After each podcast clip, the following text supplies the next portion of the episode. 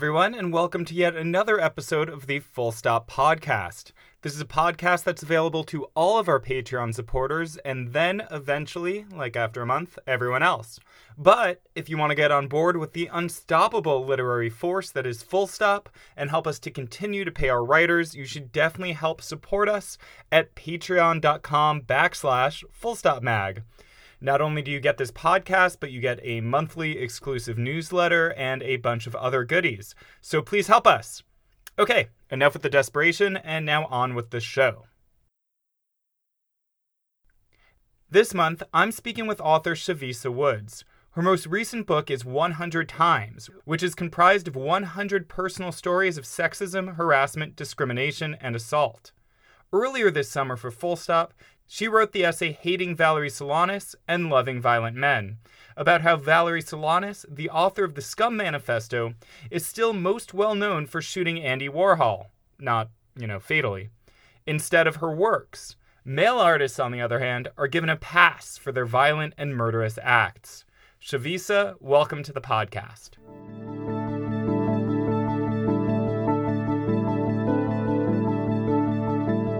Chavisa, thank you so much for joining us. Thanks for having me. So, your essay about Valerie Solanas was really interesting for a bunch of reasons. Obviously, it tied into your book, but also is is like incredibly timely just in terms of of basically how we're reassessing I don't know the past uh, 2,000 years of popular conception of kind of male power and and the way that their violence kind of gets laundered through basically the context of their other acts. We just kind of sweep it under the rug. Maybe we could just start with you talking a little bit about Valerie Solanas in the in the popular conception. How do we think of Valerie Solanas if you were just coming at it from basically this is what I glean from popular culture? I think that we think of Valerie Solanas as a violent madwoman and I think that the Scum Manifesto is talked about in the mainstream as if it were violent ravings of a lunatic that are sort of nonsensical and should be swept aside. And of course, are just the, the ideas found in it are too disturbing to take seriously in any way. It's also, um, she's also spoken about, and I always was disturbed that the Scum Manifesto has often been spoken about as if she meant every word of it to be taken at face value, that it's just a man hating text and she literally means every every word of it and it's sort of coming just from the the chaos of her mind um, and I think in the essay I even talked about the recent portrayal of Valerie Solanas in American Horror Story by Lena Dunham, and they fictionalized her story and made her a psychotic serial killer. So I think that was pretty indicative of the larger cultural conception of her as a person. Was she even central to the plot, or was there this kind of like this extraneous time marker that they wanted to say, here's this kind of edgy, unhinged woman? Yeah, it was a flashback. There was a character in the show Cult that started reading the Scum Manifesto and was, you know, having issues with the male leadership of the cult because she had sort of, you know, gone into this Valerie Solanas mindset. So then they were flashing back to who Valerie Solanas was. And it was funny and fun and interesting in a way. And they created this whole different narrative for her. And I wasn't horribly offended by it, but I did sit back and I said, hmm, like this is really indicative of the way that, you know, people have shaped her as sort of a caricature and Lena Dunham played her as just this really unhinged, like frumpy lesbian who sort of just wanted to kill not even men anymore. Now it was all straight people, so straight couples of men and women who were like necking in, you know, and on, on makeout points and stuff. She just wants to kill them to start this revolution. But then, you know, it never actually came to light that Valerie Solanas and her cult were the ones doing these murders. It was pinned on a different serial killer. So yeah, it was a weird side plot, but the whole point was sort of to make Valerie Solanas look even crazier than she was. And unfortunately, I think for some of the younger people watching, some of them actually believed that was her true story, which of course it is not. Right, all of these things kind of get wrapped up, and basically we we have like very little control over how the portrayal actually deviates from the historical event or who this person was, and and especially when like you take somebody, you just grab them completely out of their context and throw them into another one. What originally drew you to Valerie Solanas, and and how does kind of her portrayals in the popular conception stack up against her actual work? Well, I, I read the Scum Manifesto, I think, for the first time when I was 20 or 21. And I also was, you know, when I first moved to New York, I was part of this downtown art scene. And my mentor, who recently passed away, um, was Steve Cannon. And he was actually, his first book was published by the same publisher that published the Scum Manifesto by Girodias. Maurice Girodias um, Olympia Press. And so I, I, got to hang out in sort of a milieu of people who knew her or knew of her or knew people who knew her pretty well. Um, in New York, her legacy is still very present and she's known. So I got to know the Scum Manifesto and her work and the politics of the area and the history of the time really close up. And then I know that when I talk to people who were in the Midwest or who, you know, who just weren't connected to the, you know, very niche New York downtown art scene, there was a really skewed um, understanding of what her work was and what she was doing. And I, I was pretty interested in the Scum Manifesto for many years. Actually, this is a funny story. Yeah. When I was in my mid 20s, another a female friend of I of mine who also loved the Scum Manifesto um, Sabrina Chap and I decided to do a night that was like Scum Manifesto themed, where we were going to have different female artists performing like a variety show. And in between, we read the Scum Manifesto in different characters. And this was done at a place called Goodbye Blue Monday in Brooklyn. Oh, yeah. Have you heard of Goodbye Blue Monday? It's oh, yeah. infamous. I'm, yeah. I, I grew up in Queens, so this is territory I'm familiar with. Yeah, and it was also started by a man who um, was, you know, from New Orleans and creating a really New Orleans vibe and scene there. And how Goodbye Blue Monday worked is there were just performances all throughout the day, and we like booked the show for a couple hours in the evening. So there was like a band playing before us. And a lot of times people just stay from show to show. You don't really have to pay extra to see another show. Um, so our audience had come in, and the audience that was there, it was just like a regular straight audience I mean, like heterosexual audience for the band before, and they were kind of hip, cool, artsy types, and they were sitting in the front row, and our audience was behind them. And they were like, well, we're going to stay for this show. And I got up on stage and I just started reading the first page of the Scum Manifesto. And I saw the faces of like the men and women, and a lot of them who were couples sitting in the front row just changed. It, they paled and all of a sudden, the whole front row cleared out. They just got up and left in a hurry.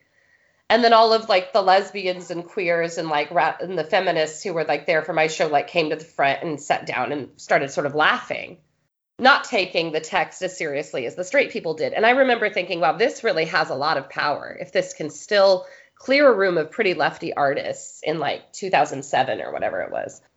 Right, and and it's it's not as if you know a lot of the stuff in the Scum Manifesto doesn't have a total truth right beneath it. It's just like the tone and the extremism is you know kind of lathered on, right? Like overthrowing the government, eliminating the money system, destroying the male sex. Like these are, some would argue, admirable goals. They're admirable goals, and she's also saying it in this very, at the time, like modernized, but now it's a very dated vernacular you know, it sort of reads like if the catcher in the rye were like just a little bit more hip and in this, you know, in the 60s.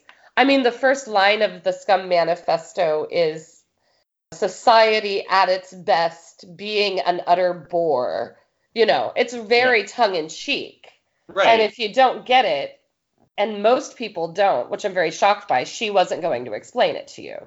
Mm-hmm as you explain in the essay, she's kind of doing this like Freud parody, right? It's like almost kind of line by line. I'm just gonna like take everything he said and just invert it. And then you know, you, if you go back and like read Freud, like it's just as insane, and yet it's taken, you know, in a lot of sectors still so extremely seriously. You know, why is that?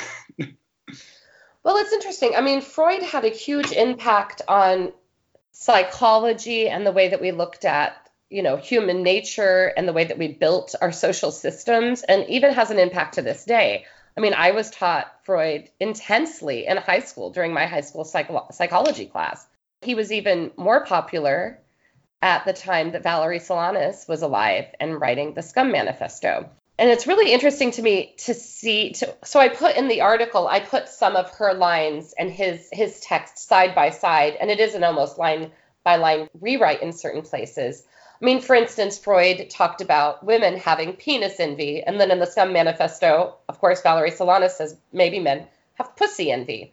And what's happened now, um, when it's being read in this day and age, is people are projecting our ideals and our sort of leftist politics back onto her incorrectly and thinking, oh, this is a gender essentialist reading, this is a TERF reading she thinks like pussy, you know, defines right. being a woman, but she actually was just parroting and mocking something that was absurd and taken at face value by the mainstream, which was that like women are insane because we have like ovaries and vaginas. That's what Freud was saying.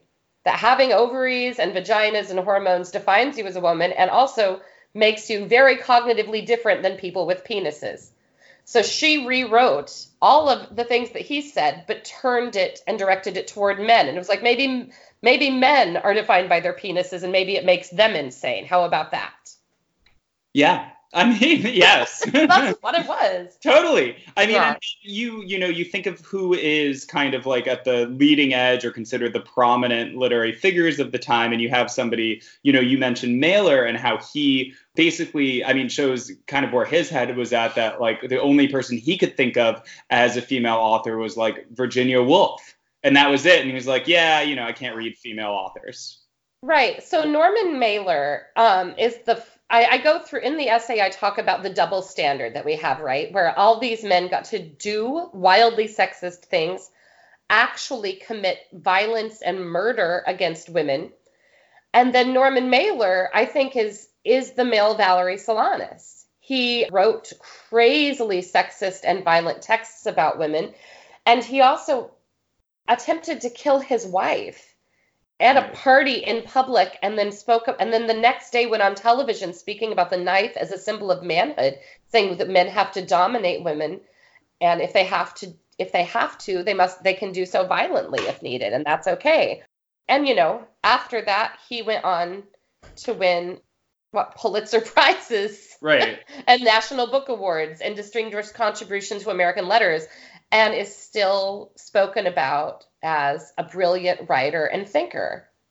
So I mean it's it's like patently obvious like why we give men this pass. But like what is it about the brutal acts that like a woman commits that is like so definitive in in kind of our the way you know basically we can't even look past what they've done to actually see the work that they've created right because no one's arguing that people who commit violent acts shouldn't basically have their work scrutinized and looked at, but obviously it has to be done in the context of some of the things they did. And with women, especially with someone like Valerie Solanas, it just completely obscures what, you know, their creative output is.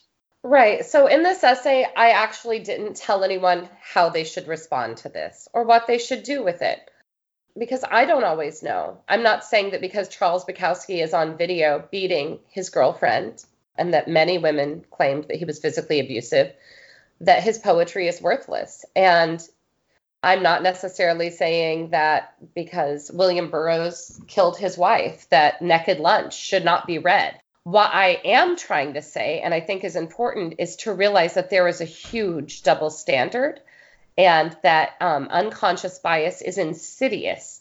And I think this article, a lot of people read it and I've had a lot of men tell me that they read it and it's one of the first times that their mind was actually changed and that they just thought about how they felt about Valerie Solanas versus how they feel about Norman Mailer. And the feeling is just different and they don't know why. Mm-hmm. Why? And I don't necessarily know why. Like it, it would take me probably a year to break it down because I would have to name every single thing that happens in this culture from the time a person is born that tells them that men are allowed to make violent mistakes and can still be celebrated as intellectuals and artists, and women are not. Right. And and just for the sake of the podcast, in terms of people who might be wanting to check out the article after, maybe you could just flesh out a little bit who Valerie Solanas was in terms of, you know, the, where she came from and her life's work, as opposed to kind of, you know, what she's known for. Yeah. So Valerie Solanas was a person, you know, she was friends with Andy Warhol. She was a artist and writer and intellectual who was very active in the downtown art scene she was actually grew up in a very troubled home. She was from a poor family and she was a victim of incest. She said she was raped by her father repeatedly, and because this caused so much strife in the family, she was then sent to live with her grandparents. And then her grandfather raped her. Um, and then she ran away from home as a teenager and moved to downtown New York City and became a sex worker to get by for a little while and also an artist and this wasn't uncommon. She started hanging out with Andy Warhol um, and participating in the factory scene. And Basquiat had a not so dissimilar story to Valerie Solanas, also like a homeless kid, a sex worker who became a famous artist because he was taken in by Andy Warhol. But Valerie Solanas, of course, wasn't cute man. She was a lesbian and Andy Warhol and her were sort of, I guess nowadays you would call it frenemies to the max. you know, they had a very troubled relationship where he put her in a few of his films, but then she always said that he was putting her down in public. She felt like he treated men and women very differently, which I don't doubt is true. Um, no, that seems to par par from you know the course of his life. And yeah, he, she felt that he didn't give her the respect that he gave male artists, even though she thought she was as good as a lot of the artists in his milieu and eventually you know and eventually she gave him one of her plays that he he had a lot of money and he said he might produce it. And she famously gave him what she said was the only manuscript because back in those days you know you type it out on a typewriter and there's right. one paper copy and he and she kept checking in with him and asking if he had read it and if he wanted to produce it and if he didn't to give it back to her so she could shop it around and he told her that he had lost it and this was the catalyst for the shooting. And I heard stories that days before she came in with, I don't remember what it was. I think it was a snake or it was some kind of wild animal and just told him, I'm going to shoot you. And he said, Well, then shoot me. And then she came back a couple days later and she shot him, which I do not condone. It's horrible. but also, I noted in this, she didn't kill him. Um, he died right. 20 years later. He had health complications all of his life because of the injury, but ultimately he died from different types of complications, probably related to his speed addiction. And a lot of people still talk about it as if she killed Andy Warhol, which isn't right. true. She was charged, you know, with attempted manslaughter, and she was put in jail at first, and then she was assessed um, to have been suffering from schizophrenia. This is so sad to me because, you know, a lot of what she was parroting was Freud saying that suggesting that women should perhaps have to undergo hysterectomies, especially lesbians needed to undergo hysterectomies in order to to be psychologically corrected and become like straight women, normal straight women again. And after she shot Andy Warhol, she went to a psychiatric hospital and she was put under a non I can't even talk about this. It's really yeah. upsetting. Yeah, I mean, it's, it's she she so so that she had an enforced hysterectomy. They removed, you know, that they they gave her a hysterectomy against her will um, in the hospital, which is and electroshock therapy, which is just horrible. And then she was let out, and then she was you know homeless and sort of disappeared and mm. never wrote again. And that's right. who she is. And you know, I just lay out all of these details in my in this essay. It's called Hating Valerie Solanas and Loving Violent Men. Right. And then I contrast it to so many other famous male writers and artists who have done much worse than what she did and were treated much better throughout their entire lives and posthumously and and even you know would make light of it eh, or or or you know write about it years later and say you know oh that was kind of a mistake um, I guess you know history would frown poorly upon that, but you know I'm too great and I'm I'm too esteemed for this to actually catch up with me. Yeah, I mean Norman Mailer was really the glaring example, uh, and the and the final example. But there was also Michael Alig, who murdered his friend, who was they were both party kids. And Michael Alig, if you don't know, was like the rave kid that was portrayed in the film Party Monster, played by Macaulay Culkin. And it was that famous rave murder in the 90s. And he killed his friend and cut him up and threw him into the Hudson River in pieces. And he's out of jail now and he's a party promoter in New York City. And I don't know if he's doing really well or not, but I do know that I attended a film screening and I didn't know he was in it a few years ago, but I found out he was in this indie film with a lot of other artists who I knew. And he was being very celebrated at the screening, and people were like, Oh, I think he's going to come. Can you believe Michael Alig's in it? And he's like famous for killing his friend and also having been a popular party promoter. But in the movie that I watched, this like indie film called Vamp Bikers, Michael Alig acted out just after being released from prison for killing someone and cutting them up. He acted out slowly killing someone in this movie. Right. Very similar, you know, and this was being celebrated and thought of as sort of funny, and I think this is really sick. Other examples from the book, of course, were Charles Bukowski and then Pablo Neruda wrote about raping a servant while he was on a diplomatic visit to another country, and I believe in in 1970 for it was published in his memoirs, I Confess That I Have Lived. And he wrote very plainly about raping a servant in a place where there was a caste system in the 60s. And he is a, a, very esteemed diplomatic guest who's very rich. And he raped a woman and he wrote about it and was like, she was right to disdain me, but I, I couldn't help myself, sort of, you know.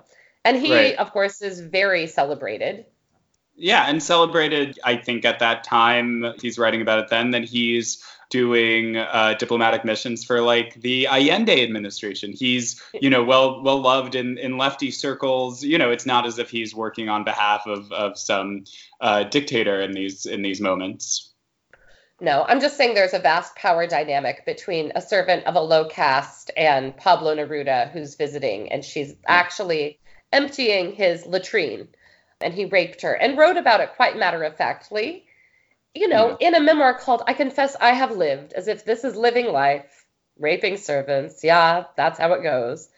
So, I mean, will there ever, obviously, you don't reach any conclusions in your piece, but obviously, like, even beyond films like I Shot Andy Warhol, like a Valerie Solanas resuscitation or at least like a reassessment is is like very much needed outside of the context of this one act. Um, will these men kind of ever get their due and, and actually have these acts elevated to the level and, and, importance that they should be to add context to their work and their lives? Or will they just skate by because we've just been implicated for so long? It's not as if we haven't known about these things.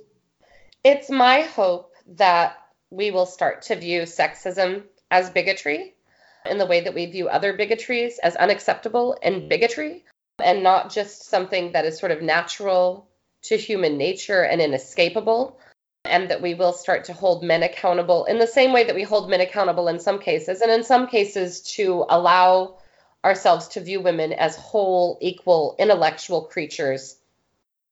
Mm-hmm. Yeah. Yeah.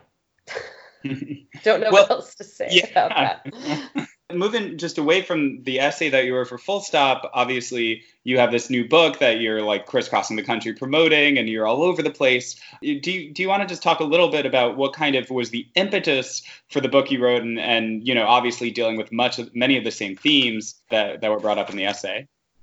Sure. So my most recent book is 100 Times: A Memoir of Sexism. And typically, I'm a fiction author. This is my first nonfiction book and probably my last for a very long time. The book is 100 vignettes.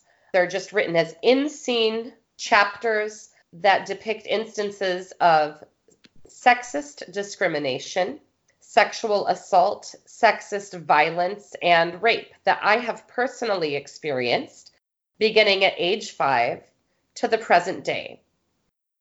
And I wrote this book to try to make it clear that sexism isn't just something that impacts women one or two times in their life, but it's something that has a cumulative impact constantly in every sphere of society throughout our entire lives.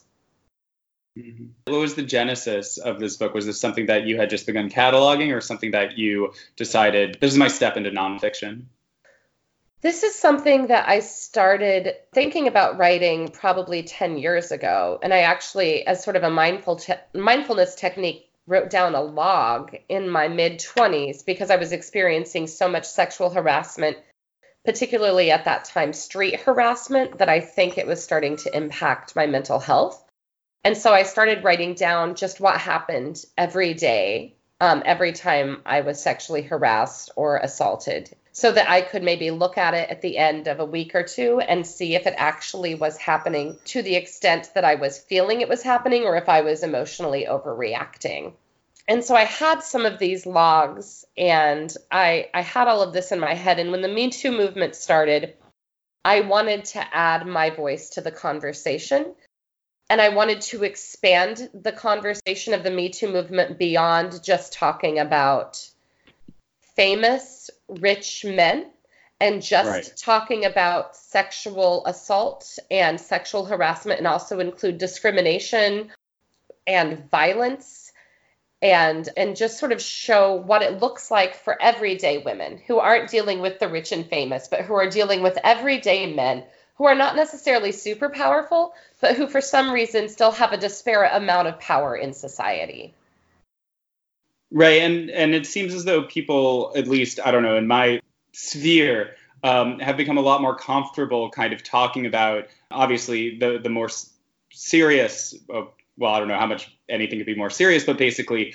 um, from from the violent and sexual assault to, to sexual harassment and kind of documenting this either through Facebook or Instagram or, or just kind of general shout outs. It seems, do, do, is that your general sense that people are becoming you know, through this larger movement becoming more comfortable talking about this, or was this something that was always discussed but just not not in public?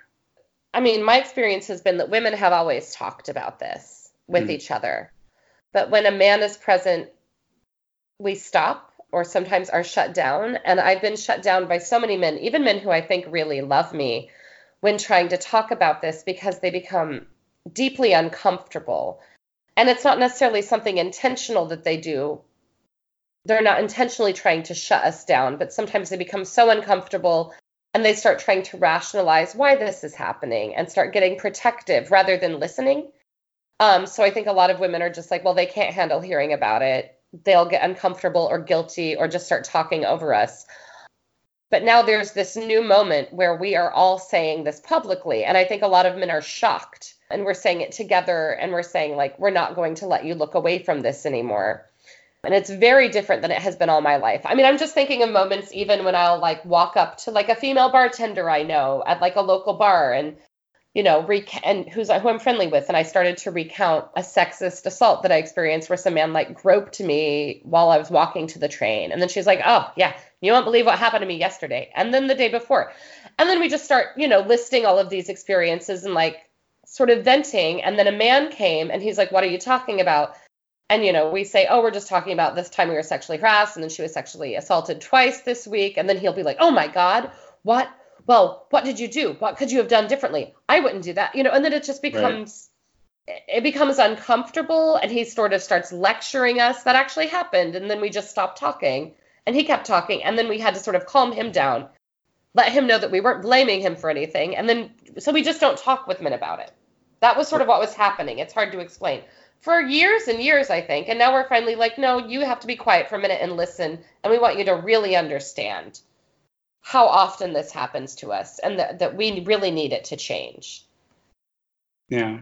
And not only that, but basically, how can men stop that behavior of basically, and something I've certainly been guilty of many times in my life, of just immediately personalizing it and being like, well, you know, I, I didn't do this, or or I didn't know I was doing that, or you know, I you this is on you. right. Yeah. Well, so if, if somebody wants to check out your book, what's the best way they could do that? I mean, the book is available in every bookstore in the US right now. It's put out by Seven Stories Press. I love my publisher. They publish a lot of good people. They're very lefty press, and it's also distributed by Penguin Random House. Seven Stories Press is now an imprint of Penguin Random House, so they can get it from any bookstore in the country, and it should probably be in stock in your local bookstore right now and in most libraries. Awesome. And if somebody wanted to get into Valerie Solanas, they've read your essay or they've listened to this podcast, uh, what would you recommend they should do?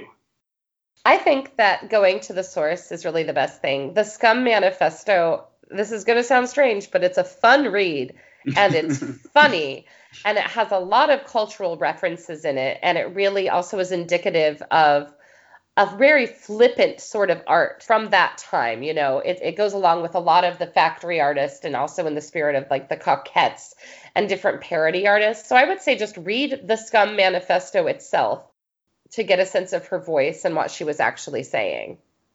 Awesome. And and is that still in print or is it, you know, uh, Oh yeah, the Scum Manifesto okay. is very much in print. I actually just bought a new print of it the other day. I wish I had it with me so I could see who the press is because I forgot. Awesome. But there's a new beautiful square like pocketbook black matted print that you can get or you can go get an old one. But it is definitely still in print and it's still being read quite widely. Awesome. All right. Well, um, thank you so much for uh, writing for Full Stop and being on the podcast and sharing, you know, your your affinity and and your your perspective on on Valerie Solanas and kind of this is an artist that I think a lot of people. I mean, the the article itself did extremely well. People were like clearly really really interested in uh, in kind of re-encountering this person outside of what history has labeled them for doing. Absolutely. And my hope with my book and my hope with the article is just to make people aware and start to question moments where you might have unconscious bias that is based in sexism because I think the first step is really becoming aware of it. And I don't even think we're there yet, but hopefully we're starting to get there a little bit more than we were before. Yeah, here's here's hoping. Um, thank you so much for joining us, and uh, we would love to have you on this again, and of course, publish you at Full Stop anytime. Thank you so much. All right. Thanks, Chavisa. Mm-hmm.